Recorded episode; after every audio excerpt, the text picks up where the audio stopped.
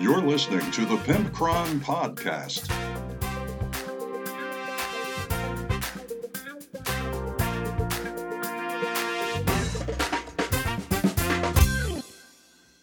Hey everybody, episode 203 is now on the air, and thank you for listening. Thank you to all my beautiful, sexy, good smelling Patreon patrons and GameMat.eu for supporting the show. Tonight, or today, whenever you're listening to this, I don't know when you're listening to this, shut up. We are discussing three different things. We are finding out if the Dark Commune or whatever the Chaos Cultist models are, if they're worth it, whether I want that or want that not. We have a letter from Seth where he's using his 40k models with the brutality rules in order to make a narrative campaign, which is really cool, and set in the Warhammer universe, not in the Brutal realm. And then we also discuss whether or not Warhammer is for everyone. Now that sounds weird, right? But you'll have to listen to that segment because I actually, I think, have a pretty good argument that it is not for everyone if you take that sentence exactly worded that exact way. So last week, I actually got to see all of my Patreon patrons in the flesh. It was fantastic. We had a great time. We were all invited to Fergie's ballet recital, so we all got together, and it was it was quite a time. I got to tell you, Fergie did pretty well. He was the third tree in the background, and he had to do a little shimmy and a little shake in during the performance, and he did pretty good. Lost a couple branches, but he I, I'm pretty proud of the little guy. Fergie, I'm proud of you. I am not so proud of the rest of the Patreon patrons and how they acted during this ballet recital. First off, Juicy Jim and Leroy Jenkins were up in the balcony acting like the two old men from the Muppets, throwing popcorn at everybody on stage and generally heckling everybody, which was not appreciated. Grendel kept falling asleep and had to be woken up not twice but three times for snoring very loudly. I had to break up a fight between Mandy and LT over organic vegetables. Brendan would not stop making fart noises very loudly during the performance, and Shade came in drunk. Meanwhile, Aaron and Chris were hiding out in the bathroom so they could avoid the performance altogether and not support their fellow Patreon patron. And most embarrassing of all, my two mother flipping lords, Kojo and Mike. They're supposed to be the leaders of the organization, and they got into a pissing match literally in the hallway to see who could go farther. I am very disappointed with all of my Patreon patrons, but I still love you all. Anyway, what have I been up to? Well, I played a game of Brutality with an old friend. Remember, I've mentioned him before. There's one guy, there's a couple guys in my life that I've ran into that were just very, very good Warhammer players. I mean, very good, very skilled, very knowledgeable, and um, the type of people that follow the trends and they watch what other codexes are and the type of people that study all of the codexes so they know how to handle different things and they take the game very seriously. Not necessarily in a jerk way but very seriously. Well um my old friend alex not not lore master alex but another friend alex who moved away for a long time because he's in the navy he's back in town and uh, he wanted to try brutality because he didn't you know ever get a chance to try it so we played a game of that, and uh, I accidentally beat him. I didn't really mean to. I was even really going easy on him, but his one character failed, critically failed, three two inch charges. He rolled a one, a one, and a one over the course of the game. So that's that's pretty crazy. His other person almost had an aneurysm, dealt two uh, damage to themselves trying to do powers. Then he wanted, for old time's sake, to play a Warhammer 40k game. I brought my Necrons. I threw together a list. I didn't even have my book. James had it, so uh, James gave it to me right before I was supposed to play. And I'm like trying to like scramble and, and look at this list, which you should know how this is going to end. Um, he brought uh, Alex brought Eldar, and he completely, pretty much tabled me on turn two. And uh, some of that was my mistakes. Some of it. Um, I didn't really have a whole lot of line of sight blocking on my side of the board, and um, that really hurt me. He took out a good half of my uh, uh, destroyers in uh, in the first turn, and um, so at the very end of turn two, I had what did I have? My Nightbringer and I think one other thing. I don't know. Oh, some Lychguard. That's what I had left. And um, he just was like, "Do you want to call it because I'm going to get max points?" And I'm like, "Yes, I do want to call it. Thank you for that." I didn't have my heart in it, and uh, he spanked me like I assumed he would. Uh, the last time that I played him was probably four years ago before he moved. He came to my house when we played Warhammer, and I actually beat him. Now, my win rate against Alex is probably 10%, maybe 15%. I mean, maybe once or twice I'll win out of 10 games is our uh, our history together. He's a very good player and he knows his stuff. Whereas I I think I'm a fairly good player, but I don't take it real seriously and I really need to when I'm playing him because he's going to take it seriously. So, um but I uh, I got my butt handed to me. So, he beat me max score to I think I had 20 points or something like not not good. So um what else? What else have I been up to? Um I am so I have gotten a bunch of people's input about my short stories and by and large everyone liked them, but they uh even the guy that originally was pretty negative about it, uh he when he's doing individual critiques of the stories, he actually likes most of them. So that's good. Um I guess he was having a bad day or something on the the overall critique day. But um anyway, I'm going through each story and I'm just tidying things up. And of course, there is such thing as overproducing something, and you will never make anything perfect. I mean, I went over the rule book for brutality six whole times probably. I mean, and I had friends read it, and I know my friend Matt did it two or three times alone, read over the whole book, and there's still one or two typos in that damn book. And it's really frustrating because you just you just can't get them all. So anytime people love to hate on Games Workshop about typos in their books, look, I get it. It's very very hard to find typos, and after a while, your eyes just start glazing over. But um, anyway, my short stories. I'm five stories in now of completely. Um, you know, cutting out some some little things or adding some little things or some clarifications that were a little confusing or whatever. It's really minor stuff, but I want the stories to be as perfect as I can possibly make them. So I'm uh, I'm pretty excited about it. So I am in my very meager free time. That's what I'm doing. And that's all I have to say, really. So let's get on with the rest of the show. And uh, Patreon patrons, like I said, you need to you need to shape up next time we meet. All right, let's do it. Oh, um, if the last episode, I almost almost forgot this. If the last episode was messed up for you, you need to refresh your podcast app and um, somehow I left out the real talk. I don't know how or why I did that, but um, if your title on the podcast has parentheses fixed after the title name, then you know you've got the most current version and it is the full version. So just wanted to let you know that. Um, I cover Chaos Gate, the 40k PC game that just came out like two months ago. And um, you know what? that asshole Juicy Jim said to me. Do you know what he said to me? He he texted me, and he was one of like half a dozen people that messaged me and said, "Hey, uh, bro, your uh, your podcast is messed up this week." And um, anyway, he he messaged me and goes, "Oh man, sounds like you're gonna FAQ or errata that episode to fix it." And I'm like, "You son of a bitch." it was it was so smart ass I I was really really tickled. I was actually physically laughing out loud. It was just too good because all I ever do is rail on GW with their constant FAQs and just get it right the first time and all the things I say.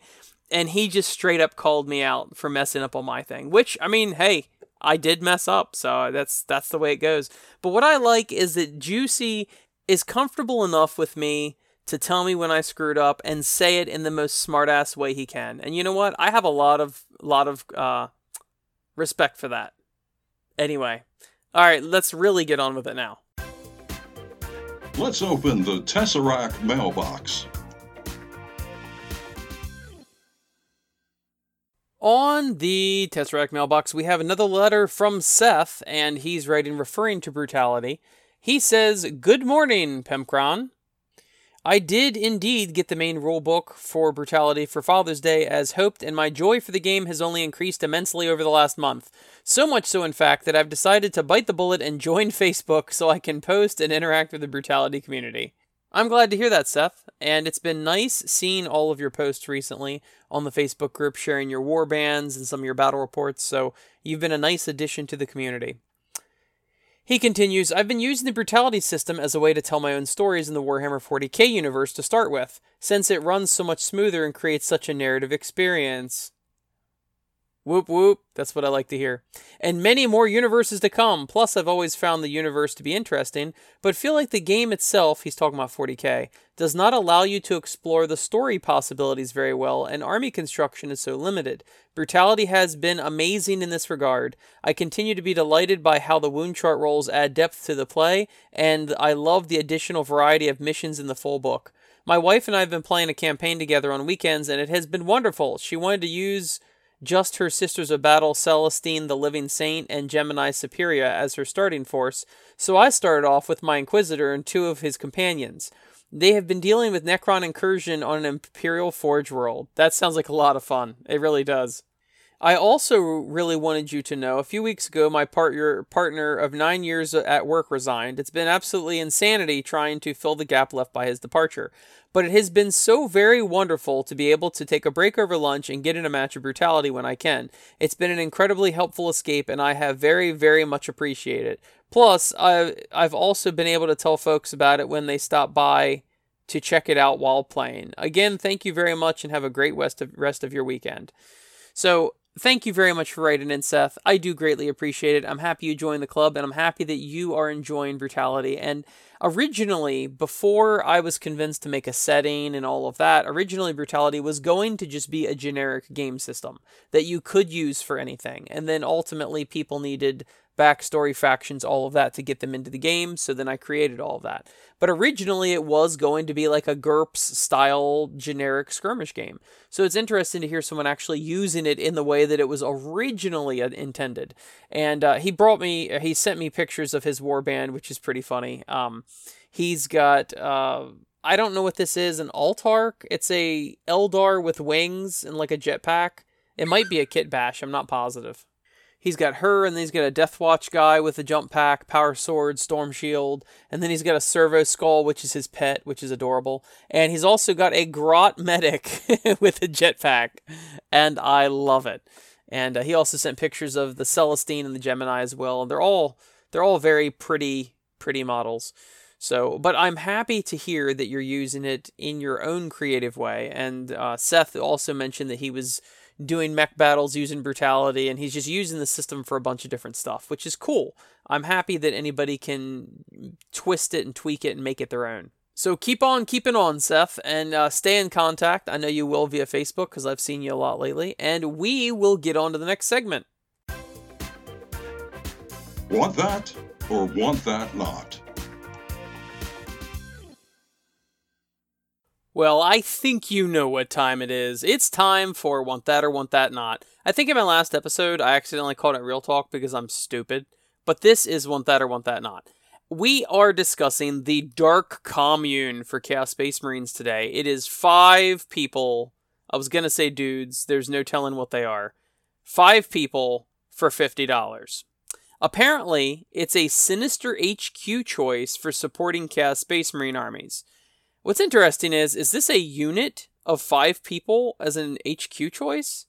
That's kind of an interesting thing because they have not done that. They usually only have single models as their HQ choices. So if that's the case, that's kind of interesting. You can supposedly blast foes with psychic might, cut them down with vicious blades, and drive your cultists into a frenzy of infernal faith.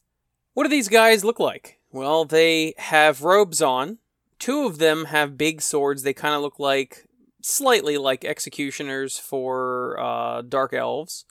And let's say two of them kind of look like ring wraiths a little bit. They've got giant swords, they got these weird helmets, shoulder pads, and black togas, black robes on. They are generically evil looking. They're not bad looking, they're just not super interesting. Then you've got this icon bearer that is holding a pretty interesting looking icon. And he's got two regular human arms, he's got two human legs, and then he's got two big tentacles coming out from underneath his banner arm, and the tentacles are helping to hold the banner. Overall, kind of a neat model. I think it's pretty cool. I think it's totally passable. Then we've got what is probably the actual leader, and the leader is, I think, a woman, and she has a lot of horns on her. She's got man, it's hard to even say anything about this. She's got like a staff that is Tzeentchian looking, and it's got tentacles coming out of the symbol. And overall, that's pretty cool. She's got a big um like tabards hanging, and she's very ornately dressed. She's got uh you can't even see her eyes. That's like that's like the thing for this group. So the two Ringwraith guys have helmets that cover their whole face. Then the Icon Banner guy's got a hood on, so you can only see from his nose down. And then this woman's got this helmet on like a cheese grater, and you can only see from her nose down. And she's pretty cool looking. I think she's fairly interesting. Somewhat generically chaos, but pretty interesting. And then the fifth person we get to, I don't even know how to describe this model. Hey, do you ever look at a model and it's so busy and it's so odd that you're like, what on earth am I looking at? So I can't entirely tell you what I'm looking at, but it's a person with two arms and two legs, and its arms are sticking out like sup bro, like it's like it's gonna fight you, but its palms are out. And it's a head with some sort of giant metal contraption on it, and it almost looks like it's like a corkscrew that's either stretching its face or crushing its face, like you could tighten it up and then it's got like v- tubes in its veins of its arm. And then up top, there's like, I don't know if that's brain sticking out or what that is, but there's like all this lumpy crap and a horn. And then, and then it's got four small metal arms coming off all corners of its giant head, and they each have a candle. So, whatever that is, I don't know. But all in all, they're not bad looking. I think they're very passable. Um, I think it's neat that you've got an HQ unit. I like that. That's a positive. None of these are so bland that they look bad. They're all passable to maybe slightly higher than passable. And I like that you've got something to apparently buff your cultists. So that's also a new thing. Anytime I get new tactical options, that's great. And I think that's about it. So five dollar, uh, fifty dollars for five of these models is totally uh, fine. Once again, I'm I'm actually pretty lukewarm to this whole thing. Maybe just slightly higher than lukewarm. So if C was completely I don't care, I'm like maybe a C plus. I slightly like it. Um, so I would say this is a want that for me, but an extremely lukewarm want that. Like if you got 50 extra dollars as a bonus from your work or a birthday or something like that, and you've bought every other model in the Chaos Space Marine line except for this one, or you really like cultists and you want someone to whip them into a frenzy of infernal faith, then I could see spending 50 bucks on this. I don't I can't say that I'm going to do it because I don't play cultists anyway. So this is probably not actually something I will buy, but overall I can definitely see where someone would want to buy it. So that is a want that for the Pimpcron. Hit it, Johnny! Now it's time for Real Talk with Pimpcron. So in this Real Talk, we are discussing something that was all the rage a couple years ago when Games Workshop said that Warhammer is for everyone. And it got me thinking is Warhammer really for everyone? Let's get just a tad bit philosophical here and see if that is a correct statement about Warhammer. Now, this may sound slightly pedantic, but it truly is not. And this is where um, language choice and things like that actually matter, and whether or not this reveals the plans Games Workshop has for the game, or was it just something that was mm, slightly sloppily written or maybe misdirected? So, first and foremost, is Warhammer for everyone? No. Actually, Warhammer in its current state is not for everyone. And what I mean by that is, is that you are taking the impetus and putting it on Warhammer when you say that statement. And you say that Warhammer itself in its current state is for everyone your grandma, your uncle, your toddler, your your regardless of race, gender, or any of that. Just it is for everyone. I would say that it is not for everyone. But Warhammer should be for anyone. And uh, some of you right now might be throwing your hands up, going, oh my God, that's the most pedantic thing I've ever heard in my life. But no, no, no, please hear me out. Those two phrases, Warhammer's for everyone and Warhammer's for anyone, are two extremely different phrases, and they mean a completely different, practically opposite thing in their meanings. Now, I couldn't make this argument probably in the grand public, right? Because the grand public would probably burn me at the stake or something like that for saying, oh, Warhammer's not for everyone. Oh my God, he's a bigot or whatever. But I feel like my audience is mostly mature and intelligent enough to understand what I'm saying without taking it out of context. I think the goal for any product or community or movie or literally anything, right? Anything that you want to do that interfere interacts with people, you want it to be for anyone. In other words, you are putting the impetus on the person.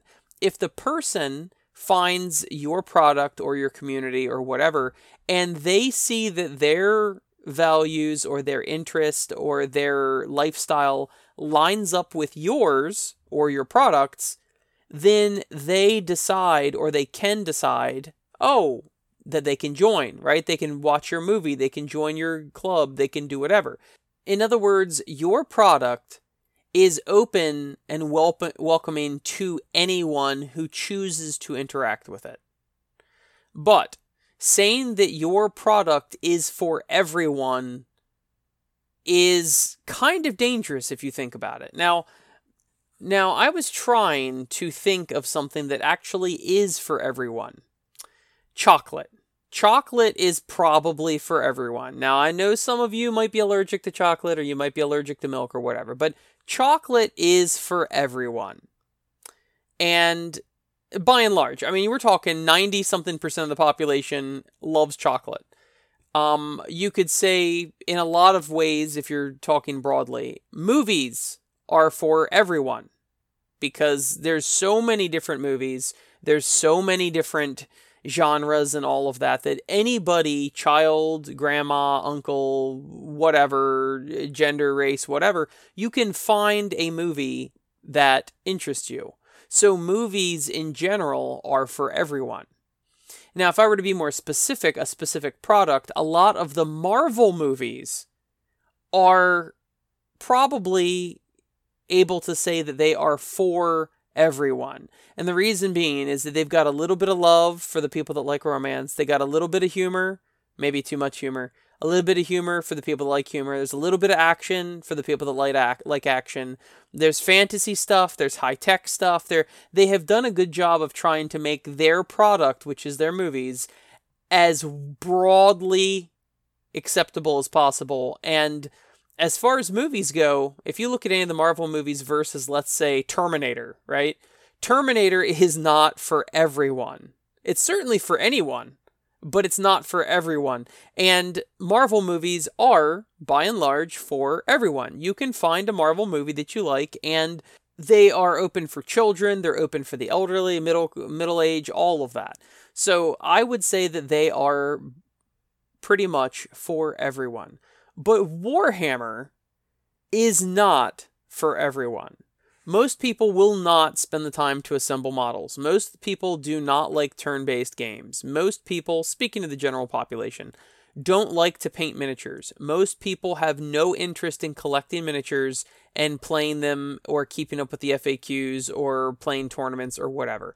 It as I've said before, is a niche within a niche within a niche. So you've got the overall nerd recreational niche, which is the biggest it's ever been in our history. Then you've got the gamer nerds. Now a lot of nerds only read comics or they only you know critique movies or they only read books or whatever.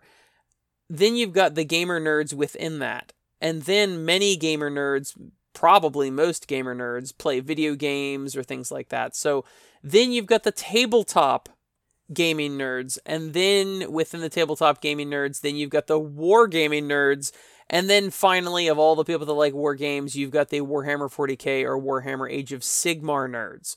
So we are definitely a tiny, tiny, tiny section of the population. So Warhammer is not for everyone because there's many, many people, the majority of the population would look at this and say, oh, that's cute, or oh, that's neat, or whatever, but they are not going to take the plunge into joining it. But it should be open for anyone who chooses to join and interact with it. The danger in saying that a product is for everyone when it's so niche or niche, it's so niche in a community kind of scares me when I think about it. Like, comic books are not for everyone, but it looks like they've tried really, really hard in recent years, the last two decades probably, to make comic books open for everyone.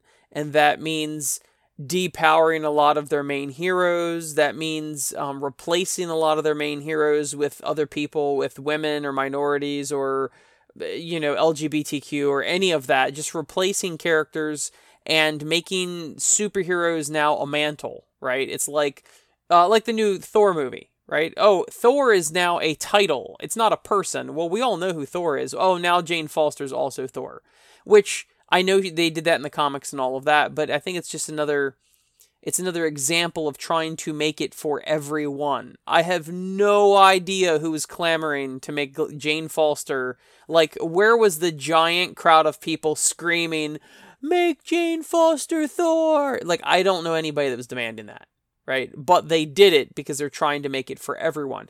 And obviously, inclusion and all of that is not a problem. That is not at all the problem. There should be gay superheroes. There should be female superheroes. There should be whatever. You honestly, superheroes should run the full spectrum of all the different ethnicities and regions and you know there should be uh, Indian superheroes. There should be Chinese or Russian or whatever.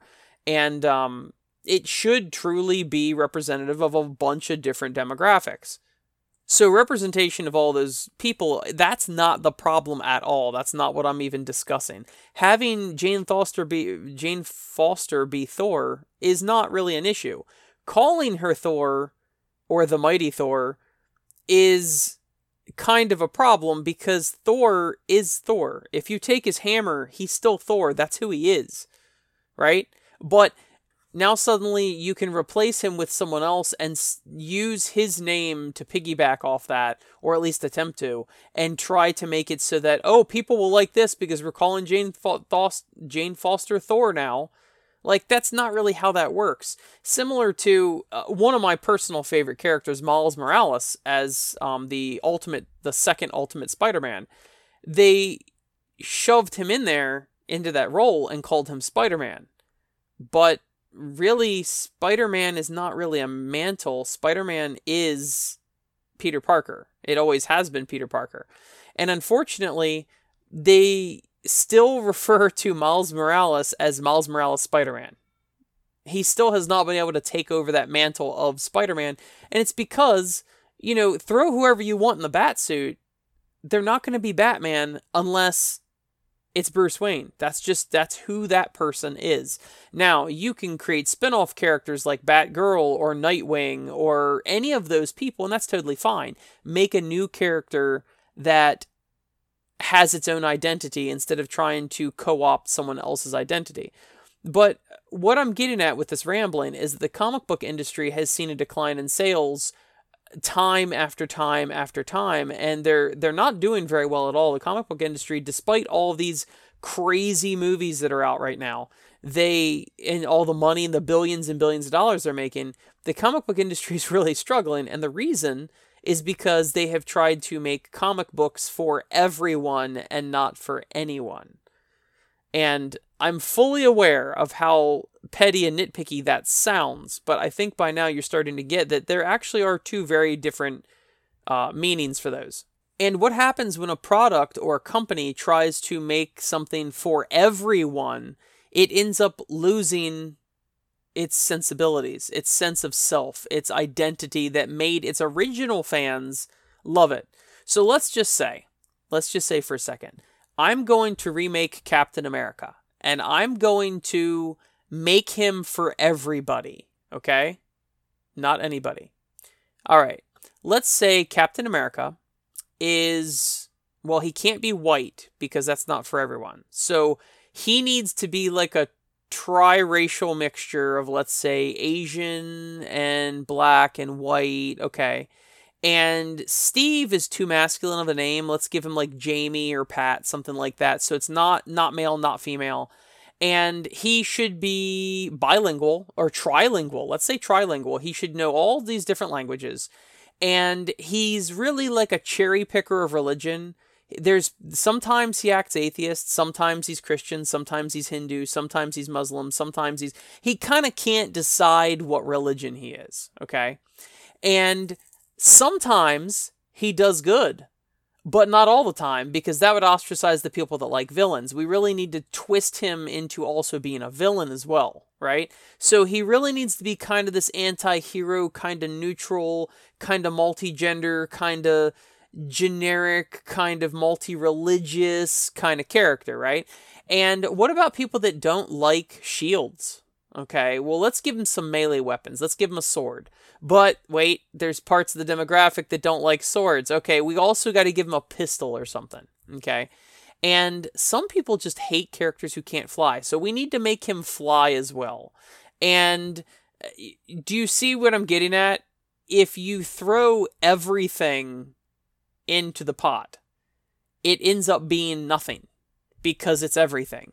The only reason that characters are unique is because of their uniqueness and it's not truly what they are, but it's also what they aren't in relation. So now, if you want to, let's do this, right? Captain America, keep him Steve Rogers, keep his regular character, blah, blah, blah.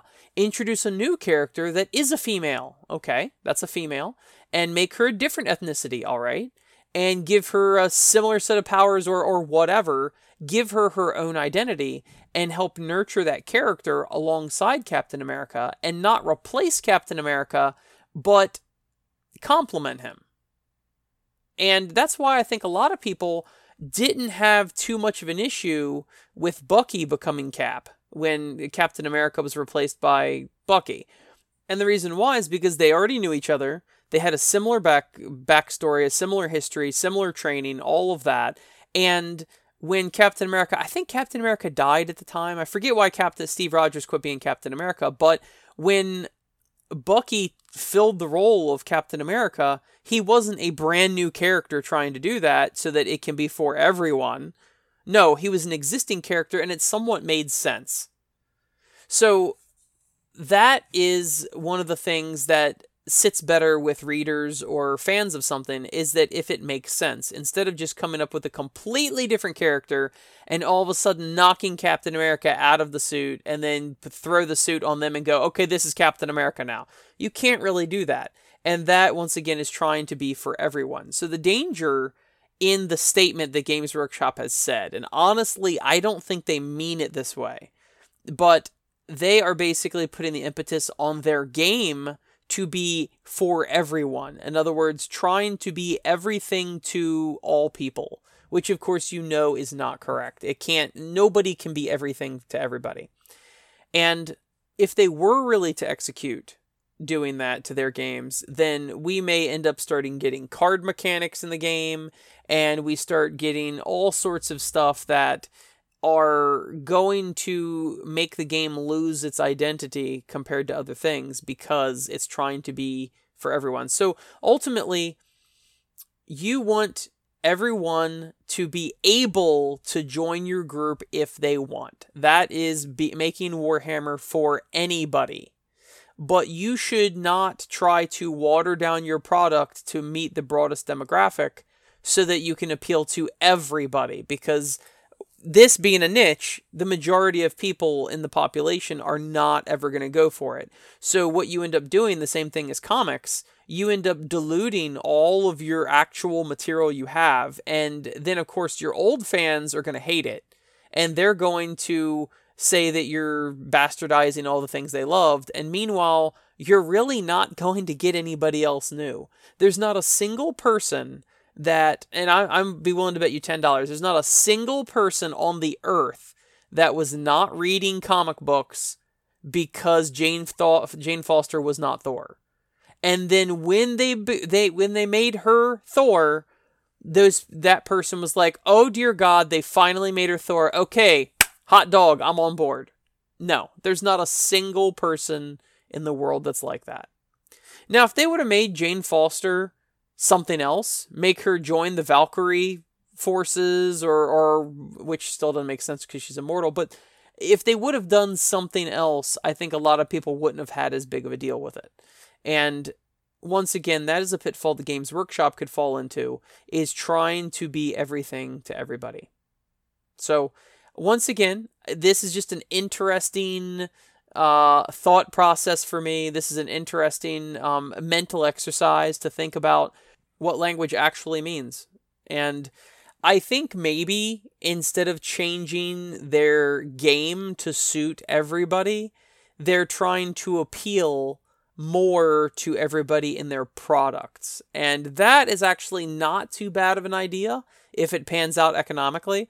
Like all their like their little chibi marines and their chibi sisters of battle and all that. You know, there's a very small demographic um that like that cutesy stuff. But and I also really can't foresee them joining the the game just because of those models, but that might be a thing, right? Um a really good example of trying to slightly broaden your fan base through other means would be the um the Total War games, the Warhammer Total War, and the old real-time strategy games, Dark Crusade. I cannot why can I not think of what this is called? But those old RTS games for PC brought in a lot of people that learned about Warhammer through that. Now, of course, video gaming and tabletop gaming are cousins practically, maybe even siblings. It's a very small hop to go from video gaming to tabletop gaming, a very small hop. Um, but you're probably not going to be getting anybody else new with these chibi things, or they've got a bunch of like women's spandex now with space marines on them and stuff like that. But you know what?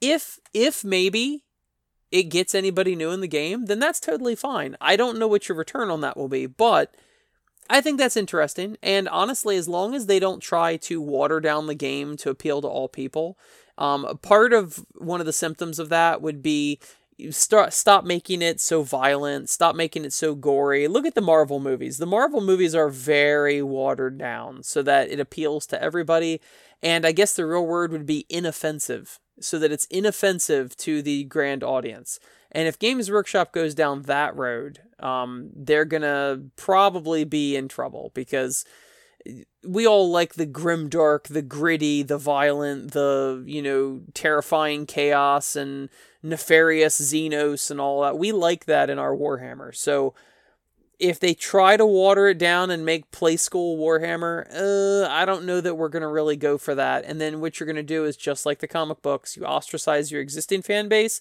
in hopes of grabbing some new people, but those people probably never materialize. So I don't think they meant that Warhammer really is for everyone. I really think they meant Warhammer is for anyone and they're opening the doors to all genders, races, ethnicities, blah, blah, blah, blah, blah, so that everybody can participate who wants to. And honestly, that is the golden rule. They shouldn't care what your religion or what your politics or any of that stuff is as long as you are a upstanding good citizen in their community and you buy their games and you're a good ambassador for that game. So, Anyway, sorry if this ended up being uh, trite or pedantic for you, but I really do enjoy this sort of talking and thinking about language and things like that. And I think we can all agree Warhammer is for anybody. Thank you to my beautiful, sexy, good smelling Patreon patrons, and thank you to GameMat.eu for supporting the show. I will see you all next week.